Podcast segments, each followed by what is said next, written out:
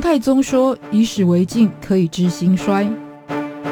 亚里斯多德说：“认识自己是所有智慧的源头。”纵观历史深度，理解属于我们的世界，开脑洞，长知识，六百秒的历史课。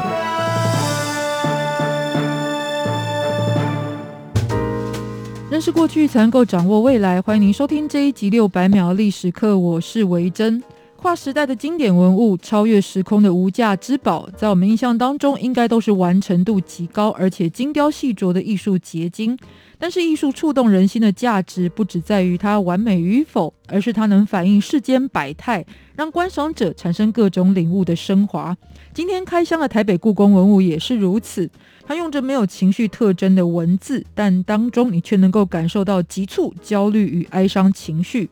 本集让文物说故事系列就来介绍道尽战乱血泪、真情流露的行书典范颜真卿的祭侄文稿。才气纵横的颜真卿其实具有多重身份。那如果以现代人的话来说，就是非常有能力的斜杠青年。他是书法家，也是诗人，出过书，做过音韵学的研究。文的部分可以从政当官，武的部分还能够带兵打仗。那颜真卿是在开元年间考上进士，因此他是在唐明皇的时代崭露头角的人物。如此多才多艺，除了本人天赋之外，也有来自于家学渊源的影响。颜家就是颜氏家训作者颜之推的后代，在汉朝他们已经是士族名门，但真正影响他书法成就的，其实是母亲这一方的家族。颜真卿在他年幼的时候，父亲就过世了，所以他是由母亲殷夫人一手抚养长大。但当时也因为父亲的早逝，导致于家中贫穷的情况之下，殷夫人也有很多地方是仰赖娘家的帮助。那殷夫人的娘家就是曾经培育出唐代大书法家殷仲荣的家族，所以颜真卿就在耳濡目染的情况之下，对于书法有了很深厚的造诣。他的笔触刚劲雄壮，自成一家风格，也被称为颜体。那他目前所留下来的墨宝有一百三十八种，其中台北故宫就收藏了这个非常特殊的作品，就是祭侄文稿。祭侄文稿诞生的时代背景也跟安史之乱是有最直接的关系的。那颜真卿其实原本就是一个对于国家事务非常投入，也非常忠心的臣子。所以话说，当年他跟他的堂哥颜杲卿，就对于宰相杨国忠腐败揽权的行为非常不满，因此在政治斗争的情况之下，杨国忠就把颜真卿贬到位于山东的平原郡当太守，而颜杲卿则是到河北的常山郡当太守。所谓太守，就相当于现在市长的位置，而平原跟常山也都正好在当时安禄山的管辖范围之内。两兄弟也因此有很多直接的管道可以获取情报，在当时就推测了安禄山将来叛变的可能性，于是开始低调的秘密练兵，作为防范未然的准备。果真就在西元七百五十五年，安禄山就从自己的大本营范阳起兵造反，一路上势如破竹。而范阳就在今天河北保定这个地方，所以平原跟常山也就成为了战争最前线的位置。所以这两兄弟所在的城池，成为了当时少数在这个区域当中没有失守的地方。那一定程度上也牵制了安禄山的行动。那这样的牵制其实是非常不容易的。除了当时安禄山军力非常强大之外，最主要也是唐明皇是已经出逃了，变成了中央群龙无首，没有人下令指挥的一个情况。就这样坚持了八个月之久。后来安禄山俘虏了颜杲卿的儿子颜季明，同时就用他来威胁颜杲卿，让他要投降。最后，严继明就是被斩首。后来，严杲卿也因为城池被攻破，于是受到了俘虏，被带到了当时安禄山所在的洛阳。而安禄山就指责严杲卿当时是受到了自己的提拔，才能够在地方上当太守。所以，他认为严杲卿的作为根本是对自己的一个背叛。但是，对于严杲卿来说，他认为安禄山更是一个不忠不孝的叛国者。所以在这样言辞交锋的过程当中，安禄山最终就将颜杲卿处以极刑。历史上的说法就是让他在公众面前被千刀万剐，甚至拉断舌头。而且这样的惨况发生，要直到两年之后，颜真卿才有机会找到了堂哥跟侄儿部分的骸骨，总算让他们就地入土为安。而且颜家另外还有三十多人在这次的战役当中被杀，或者是为国捐躯。国破家亡，世道衰微，颜真卿就在这样子悲壮激愤的情绪下，于西元七百五十八年写下了祭侄文稿。可以想象，他在创作的当下，眼睛含泪，一字一哭地写下这二十三行的两百三十字的一个作品。虽然篇幅不长，但其实已经道尽了颜真卿的思绪。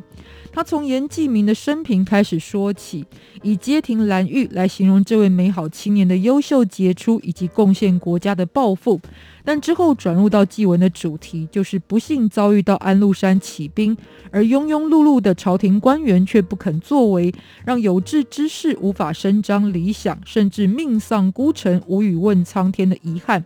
最后，他告慰亡魂，战争还没有结束，所以要等更好的时机到来，才能够好好的安葬。那如果灵魂地下有知，也请不要埋怨，在这里需要先做客一段时间的遭遇。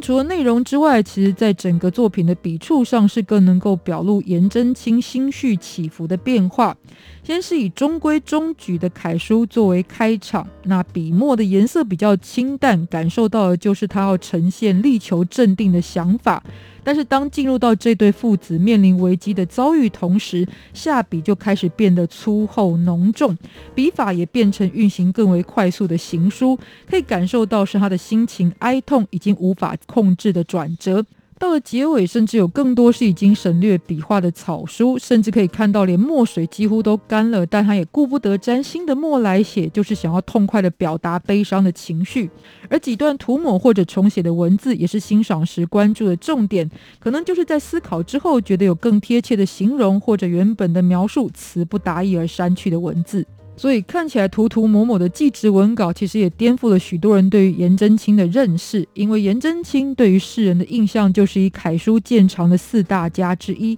而楷书的特征就是写法标准，一丝不苟。那颜真卿的风格更是在布局跟比例上都特别紧密工整，简直就像电脑列印出的字体。但颜真卿其实有一位大名鼎鼎的师傅，就是草书名家，被誉为草圣的张旭。所以回到记者文稿，再度认识颜真卿，就会发现他的风格基本上是可以不拘形式，而且呢，必须要有非常深厚的功底，才能够呈现这样子多元而且丰富的内涵。那祭侄文稿其实是以行书作为主体的作品，行书也就是介于楷书跟草书之间，也就是没有楷书这么的工整，但又没有草书这么草。于是这个作品的价值，第一就在于颜真卿综合了书法艺术的多重功夫，再者呢，也是他本人至情至性、真情流露的呈现。跟王羲之的《兰亭序》、苏东坡的《寒食帖》并列为天下三大行书，而且这三者现在都收藏在台北故宫博物院。但还是要补充说明。王羲之的《兰亭序》据说是被唐太宗带到坟墓里面去陪葬，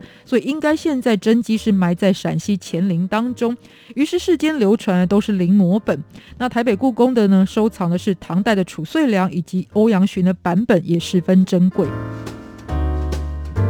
回到祭侄文稿的颜真卿，在完成这个作品的二十六年之后，是于劝降叛将李希烈时没有成功，最后被这个叛将勒死。成为在乱世里却无法得到善终的一位忠臣，享年七十六岁。在他身后，祭侄文稿先是进入了宋徽宗的内府，在靖康之难以后，一直到清朝，也就流转在多位学者名家的手上，最终成为了清宫皇室的收藏。会有这样的经手履历，也在于过去的收藏家非常习惯在作品上面盖上自己的印章，作为一个曾经拥有的认证。所以这部作品也遇到了最爱在人家作品上面盖印。章认证的乾隆皇帝就盖上了三希堂金鉴玺。那以现代人的角度来看，就是喜欢暗赞的概念，而且呢是告知世人天下宝物都归我所有。总之，祭侄文稿其实是一个在战乱跟时空的流转当中，依旧能够保留下来非常稀少、属于真迹的珍贵书法作品。